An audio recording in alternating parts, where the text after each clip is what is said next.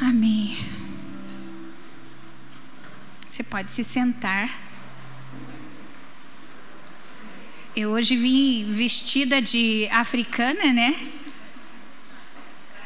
Para representar nosso povo lá, nossa missionária amada, Sônia, é, lá de Moçambique. Eu gosto muito, essa semana eu orei por Moçambique um dia todo. Eu faço isso lá de vez em quando, sempre estão nas nossas orações mas tem um dia que eu gosto de interceder exatamente por aquele lugar. E essa semana a gente orou muito é, por Moçambique. Então, só para vocês entenderem, Moçambique é um lugar tão especial no nosso coração, porque há 12 anos, né?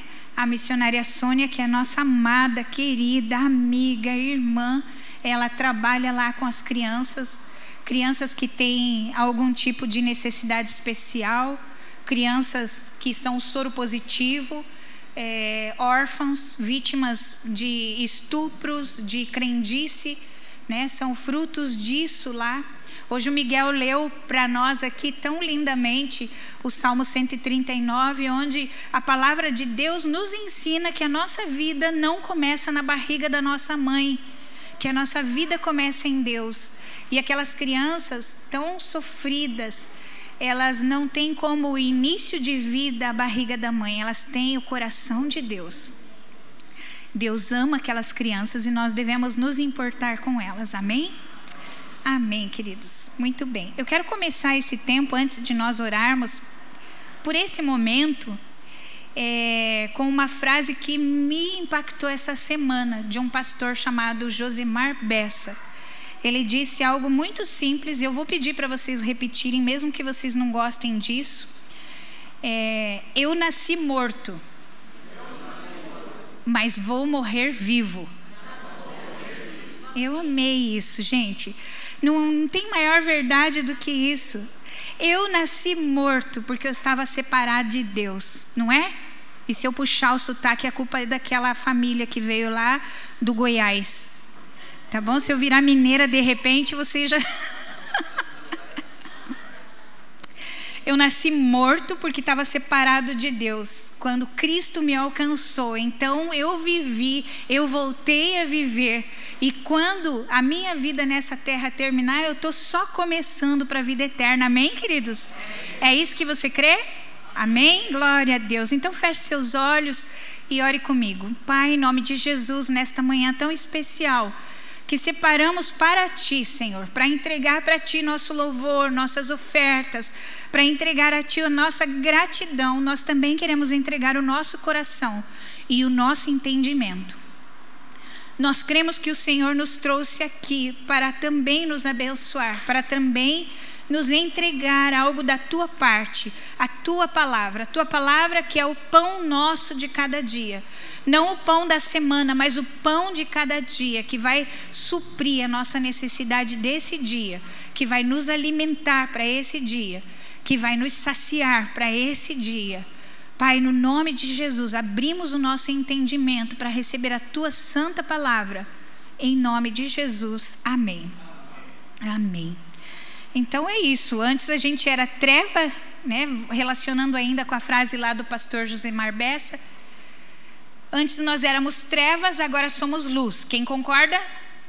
Amém. Antes nós éramos escravos, mas agora somos livres em Cristo. Antes nós caminhávamos para o inferno e agora para a vida eterna em Cristo. Antes nós éramos mortos vivos e agora nós somos vivos mortos para este mundo, vivos para Cristo, mortos para este mundo.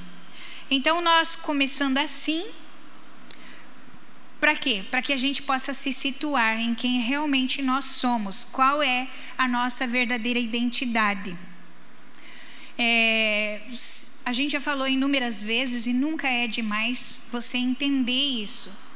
Que quando nós estávamos longe de Cristo, a nossa alma comandava o nosso corpo, porque o espírito que nos foi dado por Deus estava morto morto por não se relacionar com Deus, morto porque tinha sido desligado da sua fonte de vida, que é Deus.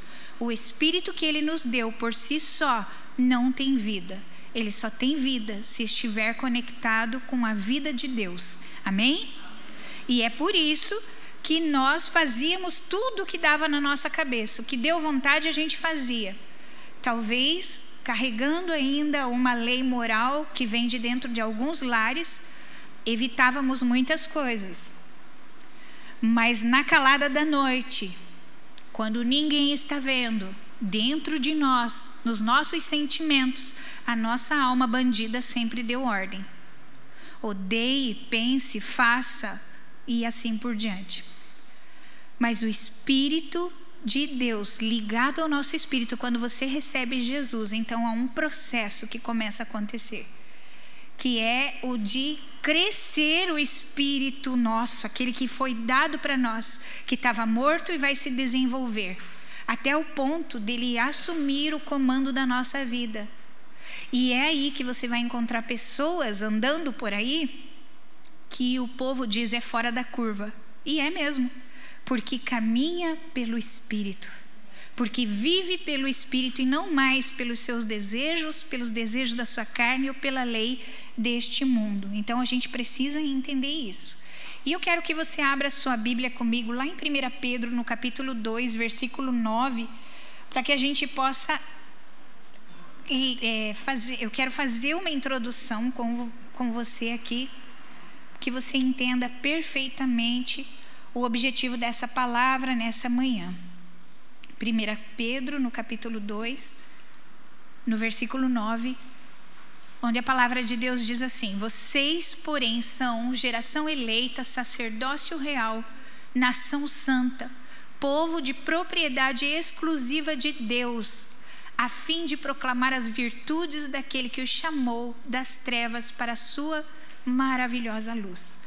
Eu vou dividir esse versículo em duas partes. A primeira, vocês, porém, são geração eleita, sacerdócio real, nação santa, povo de propriedade exclusiva de Deus. Amém? Amém? Amém. Nós somos tudo isso. Graças a Deus, hoje nós podemos dizer que somos propriedade exclusiva de Deus. E não importa em que casa você nasceu, não importa de que maneira você foi criado, se bem ou se mal, não importam os traumas que aconteceram na sua vida, não tem nenhuma diferença nisso. E não importa qual é a profissão que você escolheu para viver, você é raça eleita, nação santa, geração eleita, você é uma propriedade exclusiva de Deus. Amém, querido? Recebe isso na sua vida? Afirma isso perante testemunhas que você é. Amém? É isso mesmo. Agora, o que me, me leva a crer que tudo isso nos foi dado por uma finalidade é que Pedro vai dizer, a fim de. A fim quer dizer assim: você só é tudo isso por causa disso. Você só recebeu isso para fazer aquilo. E olha o que ele completa: ele diz, a fim de proclamar as virtudes daquele que o chamou das trevas para a sua maravilhosa luz. Em outras palavras, você é tudo isso. Mas você só é tudo isso porque eu espero que você faça algo muito importante. Eu quero que você faça algo muito importante. Você é propriedade exclusiva de Deus para anunciar, para proclamar, para pregar as virtudes daquele que o chamou das trevas para a maravilhosa luz. Amém? Não é para você sentar no trono e se estabelecer. Não é para você ficar numa vida mansa a partir daqui. Não. A palavra de Deus está dizendo que é para você se coçar, para você correr a carreira que foi colocada para você, que é para você avançar, para você sair do lugar onde você está, para você não permanecer apenas e tão somente como alguém que sabe quem é perante Deus porque Ele conta conosco para fazer algo infinitamente maior. Nós não fomos feitos tudo isso só porque somos bonitinhos, só porque andamos direitinho, nada disso. O versículo fala para nós que nós precisamos proclamar as virtudes de Jesus Cristo. E a igreja tem a responsabilidade de tornar o caráter de Cristo conhecido no mundo. Sabia disso? A igreja tem a responsabilidade de tornar o caráter de Cristo conhecido no mundo. E de que maneira que a gente vai fazer isso, queridos? Se você está conosco aqui nessa igreja há um pouco mais de um ano, você já deve saber qual é a missão prioritária, qual é a primeira missão, qual é a coisa mais importante que nós temos ensinado para vocês, que é a missão da igreja nessa terra, que é transmitir, que é anunciar, que é pregar e que é fazer o evangelho de Jesus conhecido nessa terra. Ponto final. Tudo o resto é muito importante. Mas o mais importante, a igreja só existe aqui, não é para alimentar você, é para que você anuncie a palavra, é para que você pregue o evangelho. A igreja não existe aqui para curar os doentes, porque essa não foi a tarefa da igreja, embora faça parte do pacote. A igreja não está aqui para fazer coisas que muitas vezes a gente acha no nosso entendimento que deveria fazer. Por exemplo, é função da igreja cuidar dos doentes? Sim ou não?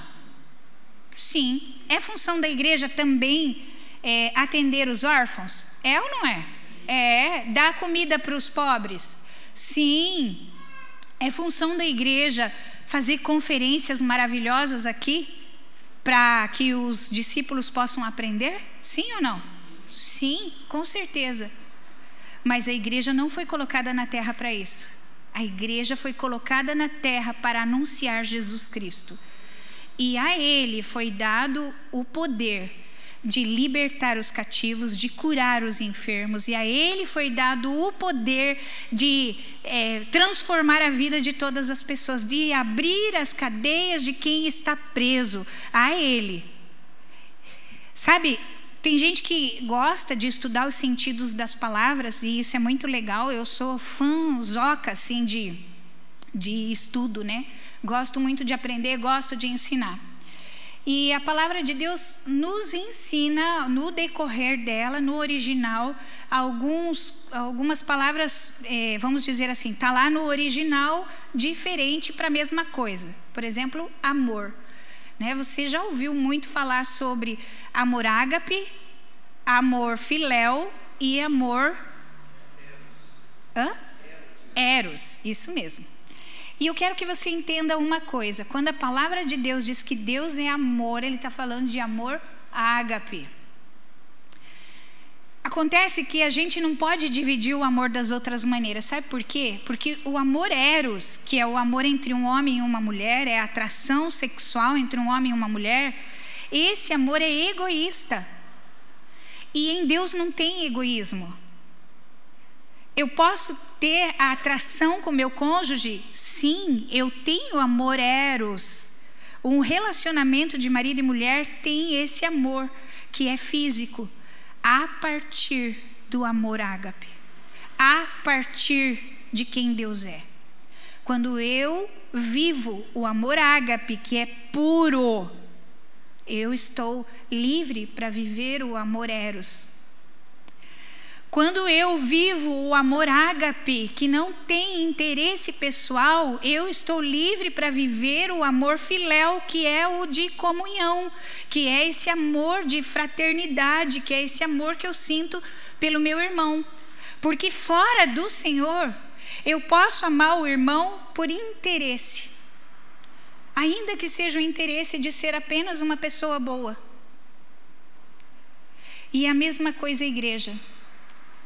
Eu posso fazer todas as coisas se eu estiver dentro da missão da igreja. Qual é a missão da igreja? Anunciar Jesus Cristo. Anunciar o evangelho de Jesus Cristo. Evangelho, boa nova. Qual é a boa nova? É falar para todo mundo que está numa condição errada, que está preso atrás de grades, que vive escravo por aí, que vive tentando pagar seus próprios pecados, sabe como? Fazendo boas obras lá fora, dando esmola para os pobres, levando donativos nos asilos, fazendo tantas outras coisas para aliviar uma consciência carregada Assim como os espíritas que fazem boas obras para tentar aliviar o seu karma, para melhorar sua condição numa próxima encarnação. Queridos, é muito importante que a palavra de Deus seja pregada e pregada corretamente. Paulo fala isso para Tito. Ele diz que é para ensinar a sã doutrina. Isso significa ensine o que está escrito aqui na palavra, não aquilo que as pessoas usam uma palavra ou outra para levar um conhecimento errado, uma ideia errada, uma falso, um falso ensino. Então, Paulo está preocupado com isso e ele coloca Tito lá na ilha de Creta. Creta? É, Paulo para Tito. Tito está na ilha de Creta. É Creta o nome da ilha? É, isso mesmo. Eu sabia, só estou fazendo uma pegadinha. Brincadeira. Lá na ilha de Creta. É, não, mas é, né? Tito está lá na ilha de Creta, que é uma igreja que tinha sido estabelecida lá.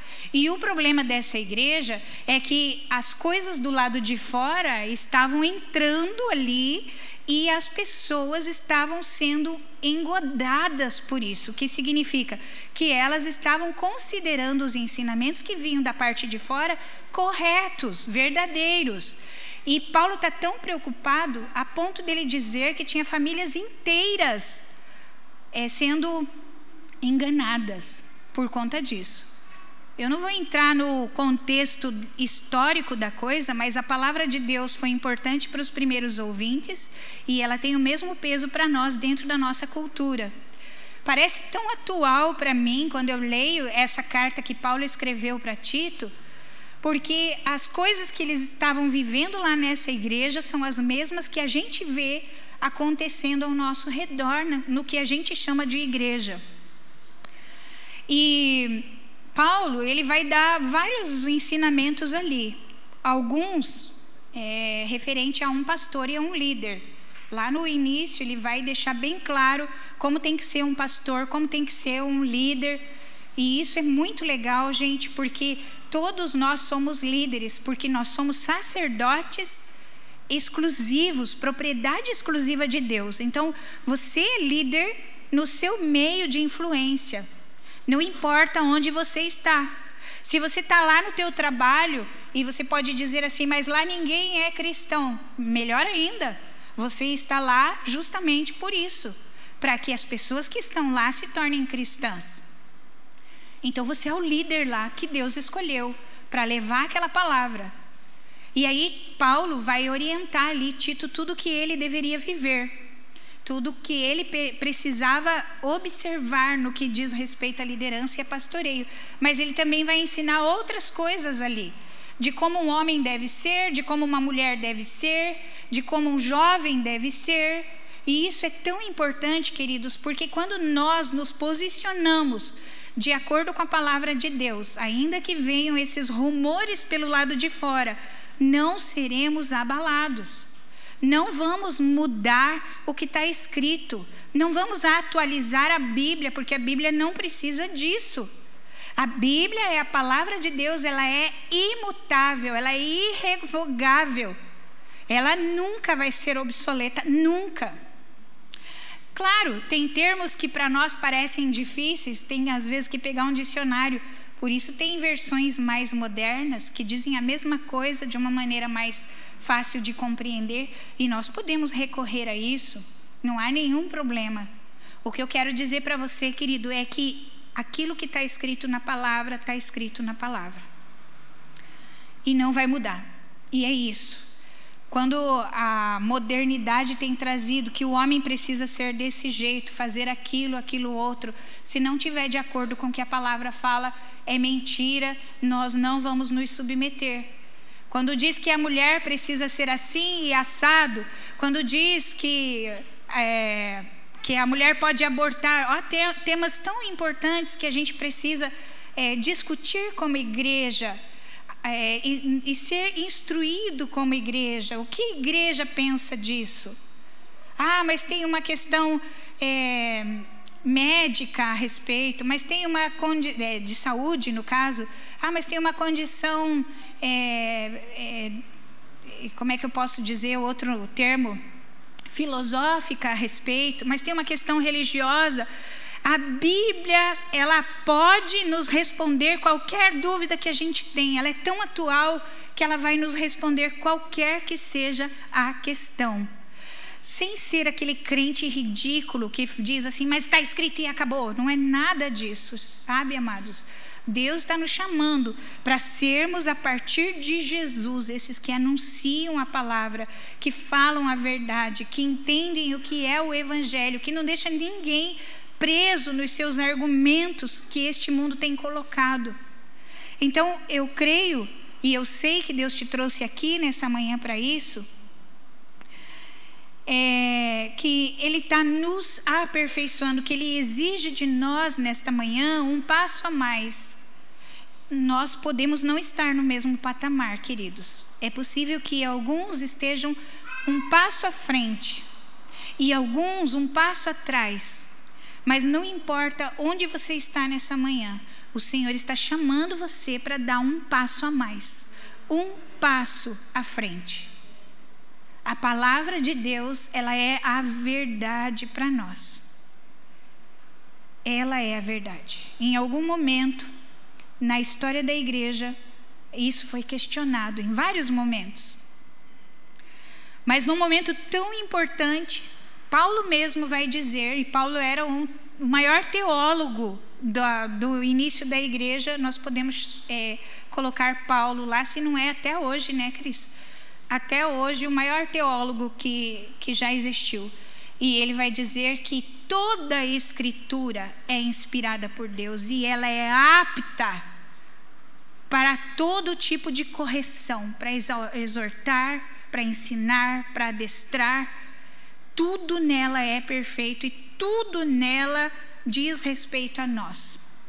Então, isso bota ponto final em muitas discussões. Por isso a gente tem que estar tá afiado na palavra. E é ela, a palavra de Deus, que nos ensina que a missão da igreja é, em primeiro lugar, pregar o evangelho. E a partir daí, pregando o evangelho, como Jesus mesmo diz no seu ide, quando ele diz assim, ide por todo o mundo, ele não está dizendo Pega agora e decida que nesse momento você vai. Ele diz ide no sentido de indo.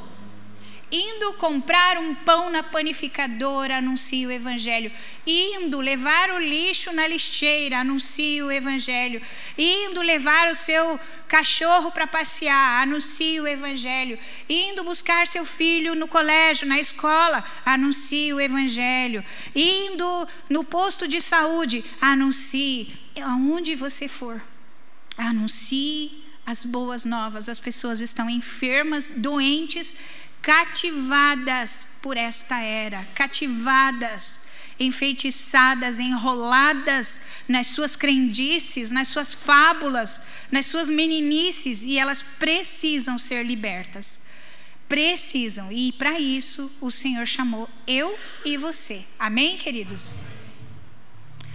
Amém. Muito bem. Deixa eu ver onde eu parei aqui. Após nós entendermos e aceitarmos essa boa notícia, Deus nos deu também o seu Espírito Santo, que é o nosso companheiro, é o nosso psicólogo, ele é o nosso terapeuta, ele é o nosso amigo, ele é nosso amigo íntimo, ele é nosso amigo invisível, ele é o nosso amigo fiel, ele é nosso conselheiro fiel e ele é o selo que garante que nós, como cartas vivas, chegaremos ao nosso destino. Ele é o selo. Sabe, amados, viver com o Espírito Santo, ter o Espírito Santo, é a coisa mais maravilhosa que pode acontecer. Jesus disse que ele tinha que subir ao Pai, porque se ele não subisse, Deus não enviaria o Espírito Santo. Mas quando ele subiu, o que foi que ele deu de presente para a igreja? O Espírito Santo. Jesus, ele estava em Nazaré, era lá que ele estava. Se ele tinha que ir para Jerusalém, ele precisava caminhar até lá. Então as pessoas iam sendo abençoadas pelo caminho. Mas o Espírito Santo não está preso em um só lugar, ele foi distribuído. A palavra nos ensina que em Atos 2, o Espírito Santo foi dado à igreja, derramado sobre cada cabeça que tinha Jesus no seu coração. A palavra fala que era como línguas de fogo, cada um recebeu uma porção, cada um recebe de Deus esta língua de fogo, essa direção, essa luz. Esse eh, não é uma força presa dentro de nós, é uma pessoa. É a pessoa que é Deus. A Bíblia ensina que ele é Deus. Ele não é uma forcinha mais. Ele não é um. Eu falei vários atributos aqui, mas é, o mais importante é você entender que o Espírito Santo que te foi dado é Deus. Ele é Deus conosco. Ele é Emanuel, porque ele está dentro de nós. Eu caminho para onde eu for e o Espírito Santo está comigo. Eu sou o templo do Espírito Santo, você é o templo do Espírito Santo de Deus. Gente, isso é extraordinário e as pessoas precisam saber elas precisam saber que elas têm direito a receber esse Espírito Santo. Elas precisam entender que não importa se elas estão indo chorando, elas têm direito do Espírito Santo. Deus deu o Espírito Santo. Jesus esteve aqui nessa terra e cumpriu a obra dele. O Espírito Santo está fazendo uma obra em nossos corações. E nós precisamos falar para todas as pessoas isso. Abra sua Bíblia comigo em Tito, no capítulo 3. Tito, capítulo 3.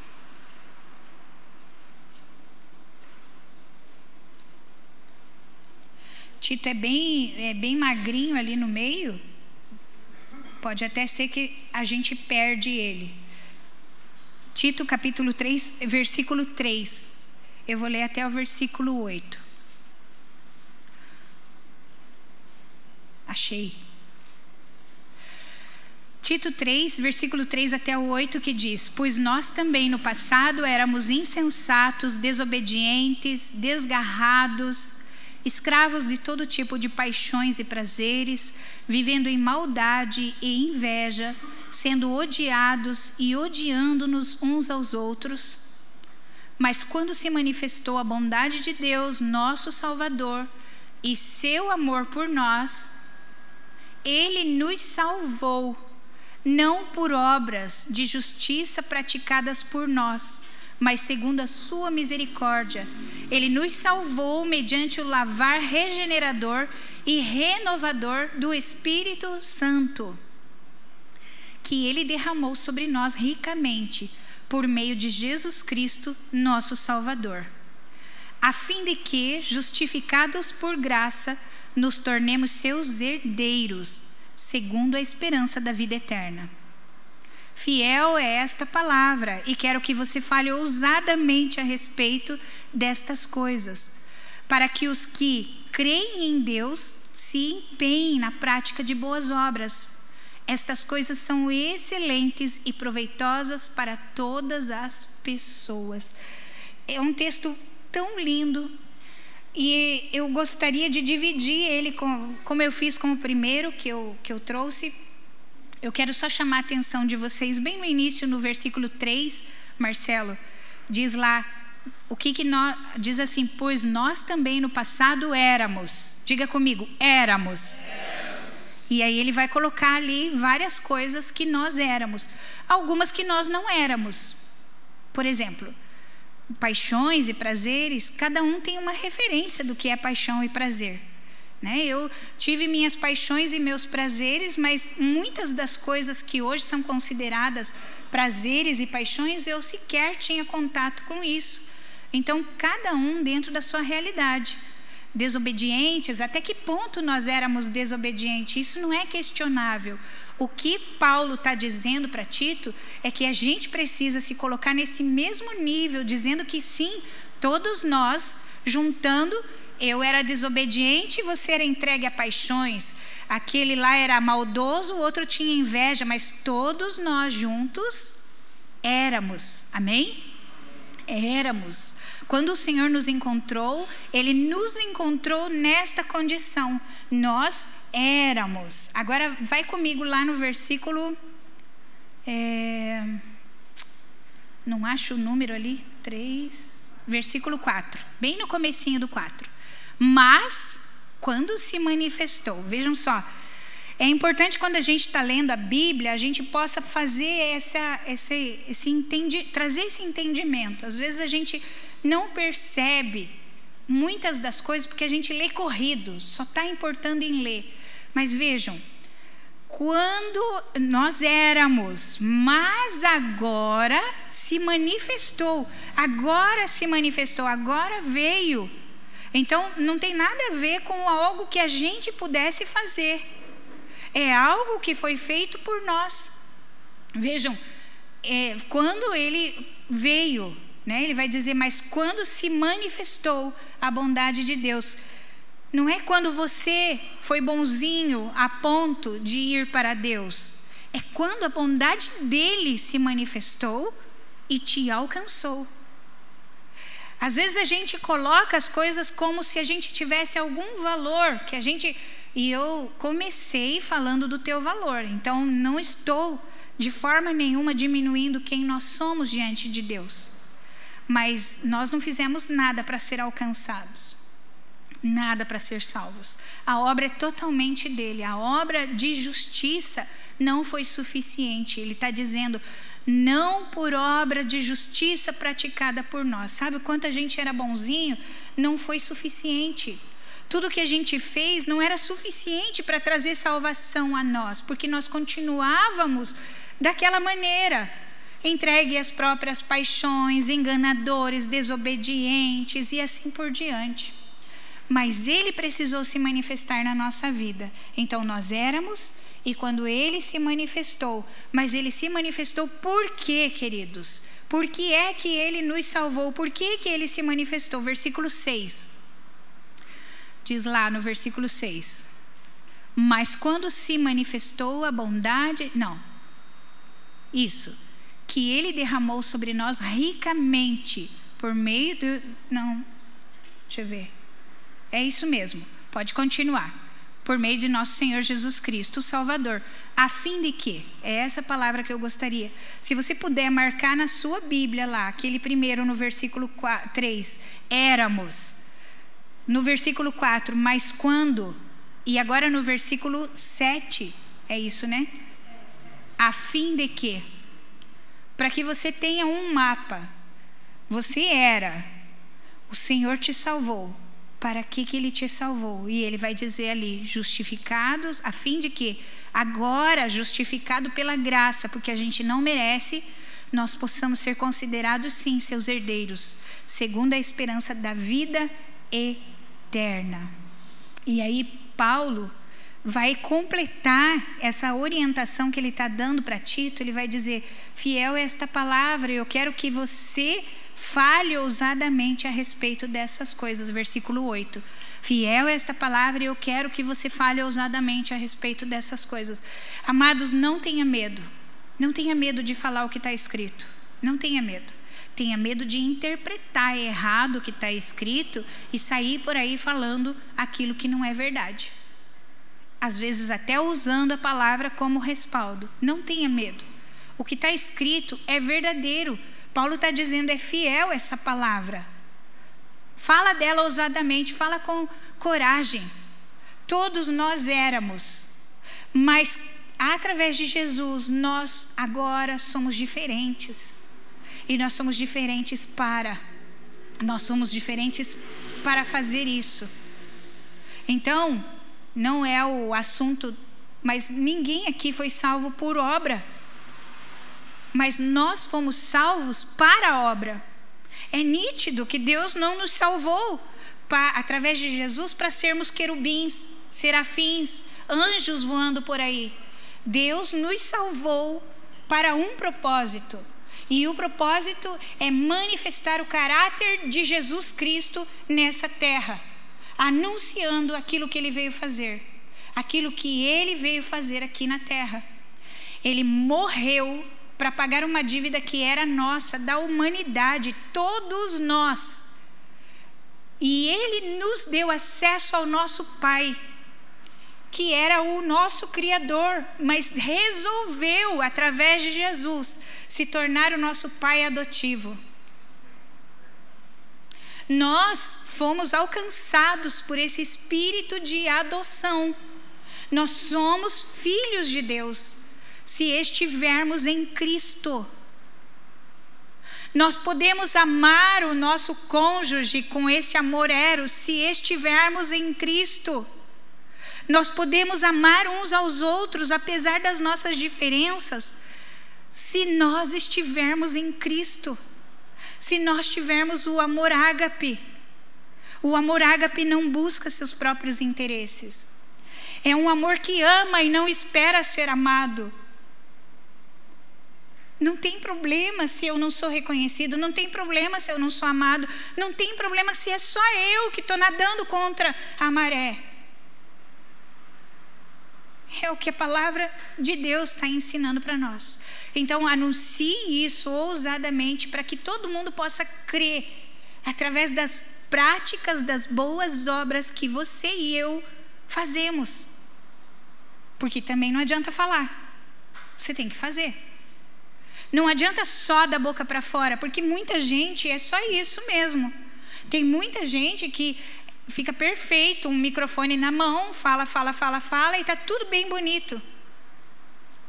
Mas não se enquadra aqui no capítulo 1 de Tito.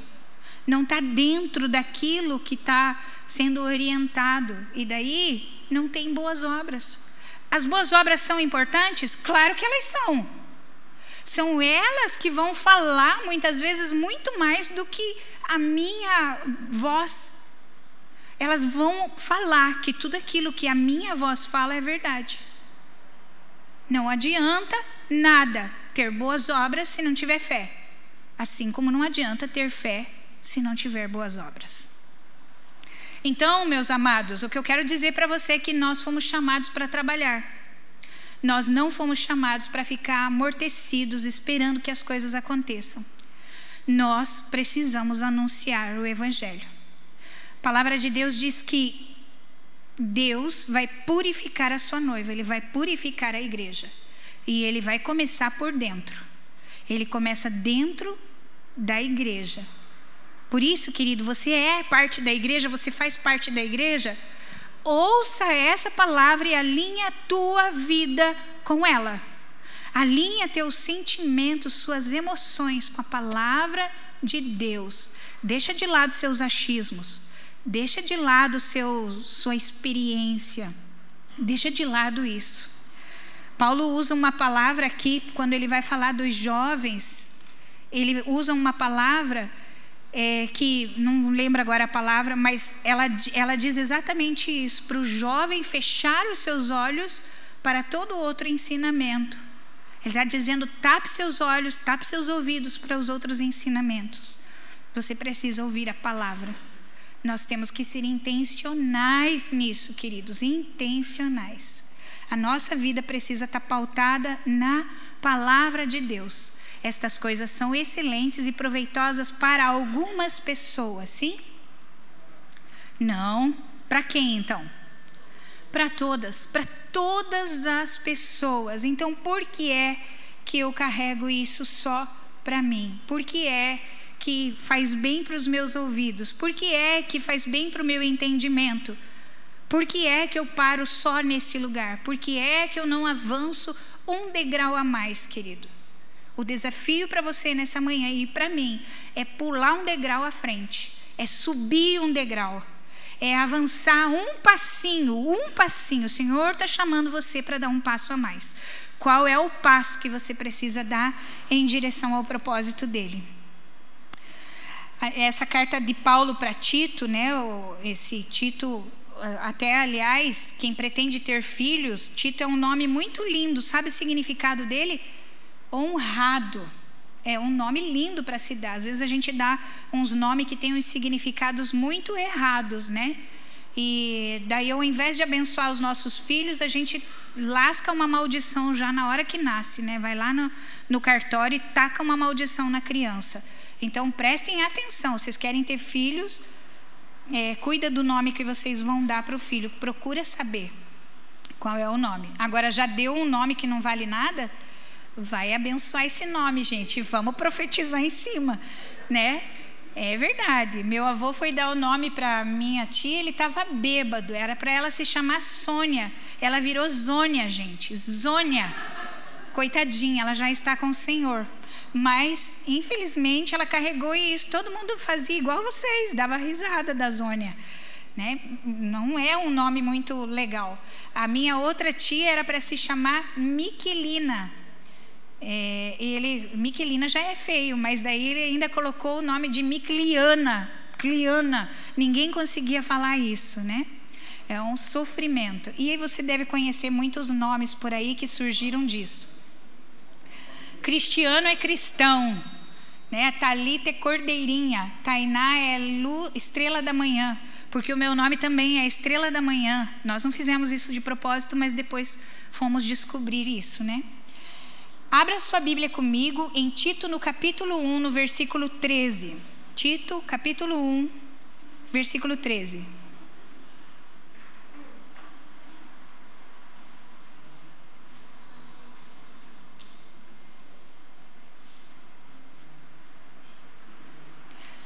Agora que eu já contei a história para vocês, eu vou, eu vou ler na palavra e você vai entender. Versículo 13 capítulo 1, versículo 13. Este testemunho é verdadeiro, portanto, repreenda-os severamente para que sejam sadios na fé.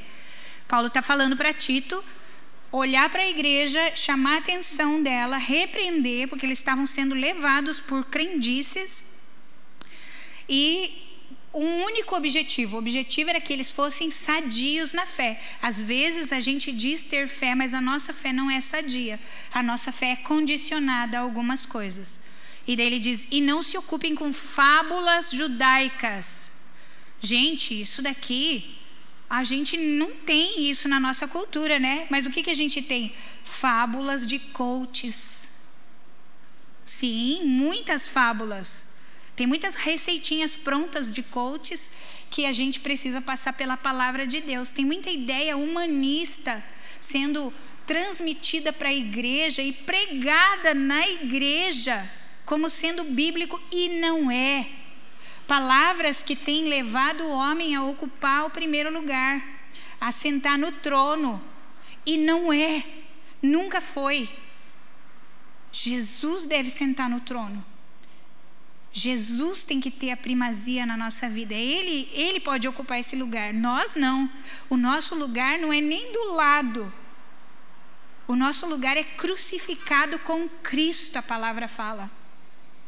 O nosso lugar é na cruz de Jesus, no sacrifício dele, na dor dele, na esperança de uma vida eterna. Não usufruindo das coisas deste mundo. Se você tem, usufrua. Se Deus está te dando, aproveita, vamos lá. Faça isso com consciência, faça isso com integridade, faça isso com temor. Mas o nosso lugar não é no trono. Então, cuidado com todas essas fábulas de coaches.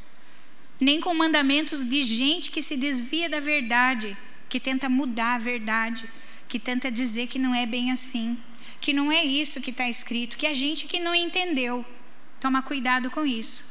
Todas estas, todas as coisas são puras para os puros, mas para os impuros, descrentes, nada é puro. Tudo é com uma intenção. Porque tanto a mente como a consciência deles estão corrompidas. Pode seguir. Afirmam que conhecem a Deus, mas o negam por meio do que fazem. É por isso que são abomináveis, desobedientes e reprovados para qualquer obra. É bem sério isso. Ele está falando de gente que está dentro das igrejas. E você vai ver cada vez mais isso acontecer. Você vai ver ministérios caindo, infelizmente. Eu sei disso porque a palavra está falando. homens de fama, homens que eram considerados homens de Deus acima de qualquer suspeita, caindo em pecados absurdos, fazendo a igreja sangrar, sendo envergonhada. Mas por isso, querido e querida, nunca olhe para homem, nunca. Só olha para o Senhor Jesus, porque nele não há confusão nenhuma olharam para ele, foram iluminados, não sofrerão confusão. Olha para Jesus e você não vai sofrer confusão, não importa quem seja. Não olha para mim, querido, não olha, sou fraca e sou falha como você. E a única garantia que eu tenho de não, ter, de não cair logo ali é me agarrar em Jesus, hoje, amanhã e sempre. O meu agarrar hoje em Jesus não me garante que amanhã eu não caia. Eu preciso me agarrar amanhã de novo. Eu preciso me agarrar nele de novo depois da manhã e até o último dia da minha vida nessa terra. Porque eu posso cair. Porque eu posso falhar. E eu falho. Não de envergonhar a igreja, mas de envergonhar minha família, de envergonhar meu marido, de envergonhar meus discípulos eu falho. Você falha. A única garantia que nós temos, queridos, é nos agarrar ao Senhor. Nos agarrar, nos agarrar com toda a nossa força. Amém? Então, a mensagem desse dia, dessa manhã é: a missão da igreja qual é? Pregar o Evangelho. Enquanto caminha, prega o Evangelho, liberta, cura, sara, provê, abençoa enquanto ama em Deus, ama os irmãos, ama o marido, ama os filhos. Todos os amores são lícitos, desde que partam deste lugar do amor ágape, que é o amor de Deus. Toda obra que nós fazemos é importante para Deus, mas ela não muda a nossa condição diante de Deus. Ele nos salvou gratuitamente, nada fizemos para merecer, na verdade não merecíamos. Ele nos amou primeiro. E é essa graça que nos sustenta. Estamos na igreja. Não significa que nós possamos nos abraçar nisso e dizer que somos salvos. Cada dia precisamos do Senhor. Toda manhã precisamos do pão. O pão é a palavra de Deus. Todos os dias da nossa vida. Eu queria convidar você hoje que está aqui nessa manhã e sente um chamado de Deus, não o meu, porque eu sou só um instrumento do Senhor. Um chamado de Deus para dar um passo a mais, para avançar na tua caminhada. Mas eu quero que você primeiro pense sobre isso. O que significa avançar? O que significa sair do lugar onde você está e dar um passo a mais, subir um degrau a mais?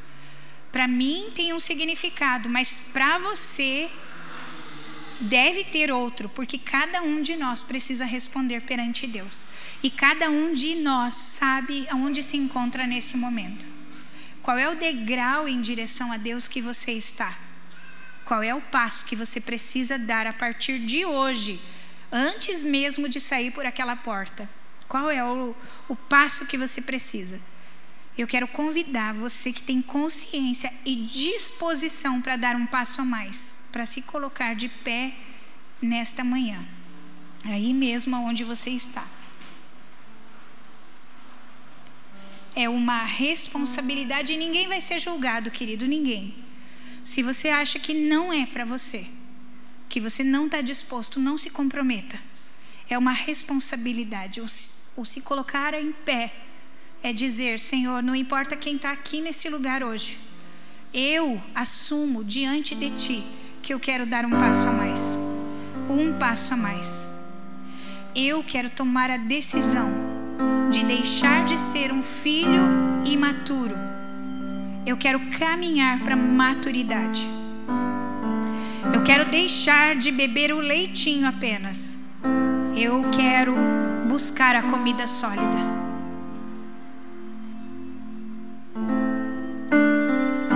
Querido, coloque a mão no seu coração agora.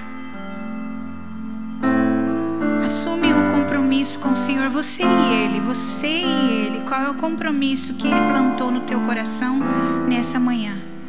Fala para ele, fala no teu pensamento.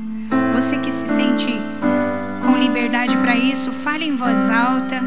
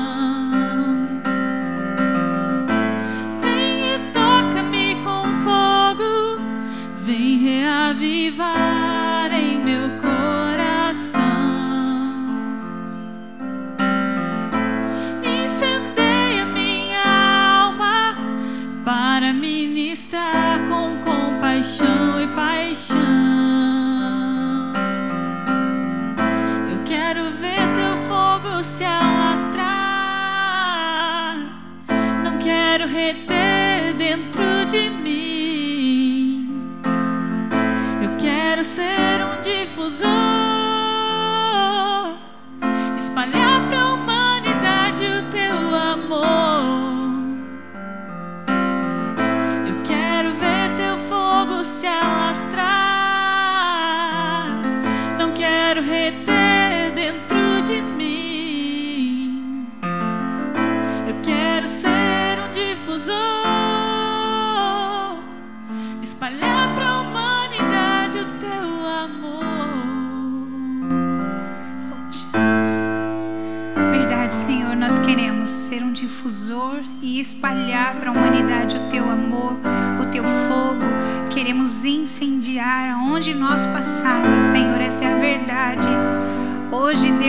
Assumimos o compromisso diante de Ti de um passo a mais. Não importa o que isso represente para cada um de nós.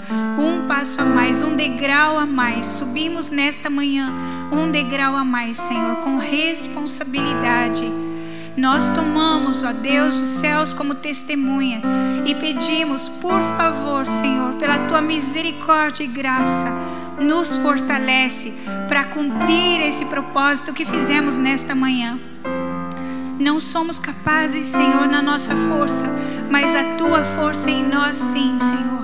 Com a tua força em nós, sim, em ti somos capazes, porque em ti somos mais do que vencedores, em nome de Jesus. Em nome de Jesus. Querido, olha, é, eu quero despedir você daqui a pouco. Você vai para sua casa, mas eu quero que você ouça o que Paulo diz ainda. É, aliás, Paulo não, o escritor de Hebreus, capítulo 5, no versículo 13 e 14. Ele diz assim: Hebreus 5, 13 e 14. Ora, todo aquele que se alimenta de leite é inexperiente na palavra de justiça, porque é criança. Mas o alimento sólido é para os adultos, para aqueles que pela prática têm as suas faculdades exercitadas para discernir não somente o bem, mas também o mal. É isso, amados. É isso que o Senhor espera de mim e de você. Que nós deixemos de ser crianças hoje. Que a gente, não importa onde nós estamos da caminhada, que a gente busque o alimento sólido. Que a gente busque essa capacidade de discernir o bem e o mal. Essa capacidade de exercitar as nossas faculdades. Essa capacidade de caminhar por essa terra revelando quem é Jesus. Amém? É a minha e é a tua responsabilidade. Abra suas mãos aonde você está. Pai, no nome de Jesus, eu quero abençoar os teus filhos nesta manhã. Além desta palavra, Pai, eu quero declarar sobre eles uma semana abençoada. Que o Senhor os chame do lugar secreto. Que o Senhor os convide a estar contigo, que o Senhor se revele através da palavra, que o Senhor abra os olhos espirituais dos teus filhos como nunca antes, que toda a experiência passada fique para trás e que eles possam caminhar em busca daquilo que eles ainda não tiveram, que eles ainda não conheceram de ti, que eles ainda não receberam a revelação, que eles ainda não vivenciaram. Pai, no nome de Jesus, se revela aos teus filhos nesta semana de uma maneira nova, não baseada naquilo que eles já ouviram de outras pessoas, não baseada em fábulas de coaches, não baseadas em nenhum mito, em nenhuma interpretação errada, mas na tua pura e santa palavra. Pai, no nome de Jesus, que teu Espírito Santo seja abundante sobre a vida deles, que ele possa falar e ser ouvido em nome de Jesus. Que essa semana seja totalmente diferente, totalmente diferente. Deus, eu os despeço deste lugar, Senhor, debaixo da tua graça. Que o teu grande amor seja com eles, que a graça de Jesus Cristo e que a comunhão do Espírito Santo os acompanhe em todo momento, enquanto eles vão, em nome de Jesus. Amém. Amém, amado. Vamos aplaudir ao Senhor. Aleluia. Glória a Deus. Aleluia. Olha para quem está do seu lado, dá um abração nessa pessoa, faz uma declaração. Que nessa manhã você seja boca de Deus para essa vida aí. Ninguém fica sem abraçar, viu, César? Ó, Domingos Facinho lá. Declara, hein? Declara uma palavra. Ó, o Mateus está sozinho ali, ó, no meio. Vamos abençoar ele também.